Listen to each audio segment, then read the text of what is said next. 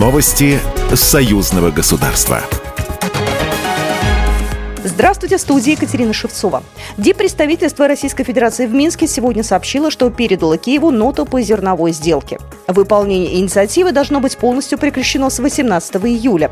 Об этом сообщил чрезвычайный полномочный посол Российской Федерации в Беларуси Борис Грызлов. По словам дипломата, прекращение сделки полностью лежит на совести Запада. Инициатива превратилась в коммерческий проект и утратила гуманитарную функцию. Он также обратил внимание на то, что Запад не собирался выполнять свою часть взятых обязательств, которые касались российских интересов.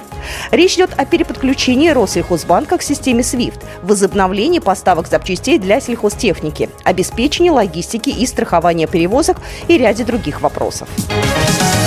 Официальное закрытие 32-го международного фестиваля искусств «Славянский базар» в Витебске прошло накануне.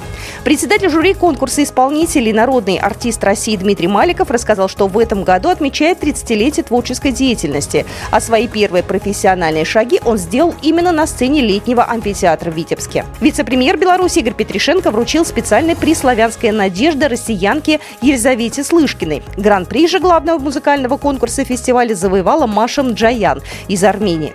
Диплом лауреата первой степени получил белорус э, Самир Елчиев. Э, диплома второй степени удостоена Елизавета Слышкина из России и конкурсантка из Италии Агап. Третье место конкурса разделили представительницы Казахстана и Узбекистана. Холдинг «Амкадор» принял участие в инновационной агропромышленной выставке «День поля Рязанской области-2023», которая состоялась на поле Федерального научного агроинженерного центра ВИМ, сообщает Белта. Выставочной композиции были показаны универсальный погрузчик с телескопической стрелой Амкадор 527, а также погрузчик с телескопической стрелой Амкадор Т470. Как подчеркнули в пресс-службе предприятия, мероприятие является отличной возможностью для холдинга показать свою продукцию, расширить клиентскую базу и установить новые контакты с потенциальными партнерами. Третий международный фестиваль исторической реконструкции легендарной эпохи собрал участников из Беларуси и России, передает Белта. Гостей масштабного мероприятия ждало погружение во времена викингов, рыцарей, сражений Наполеоном Первой и Второй мировой войн. В каждом сюжете экскурсы в историю и знакомство с оружием. Фестиваль легендарной эпохи стал одним из ярких брендов не только Зельвенщины, но и Гродненского региона. Театральная лаборатория на Славянском базаре в Витебске провела открытый урок для зрителей, передает Белта.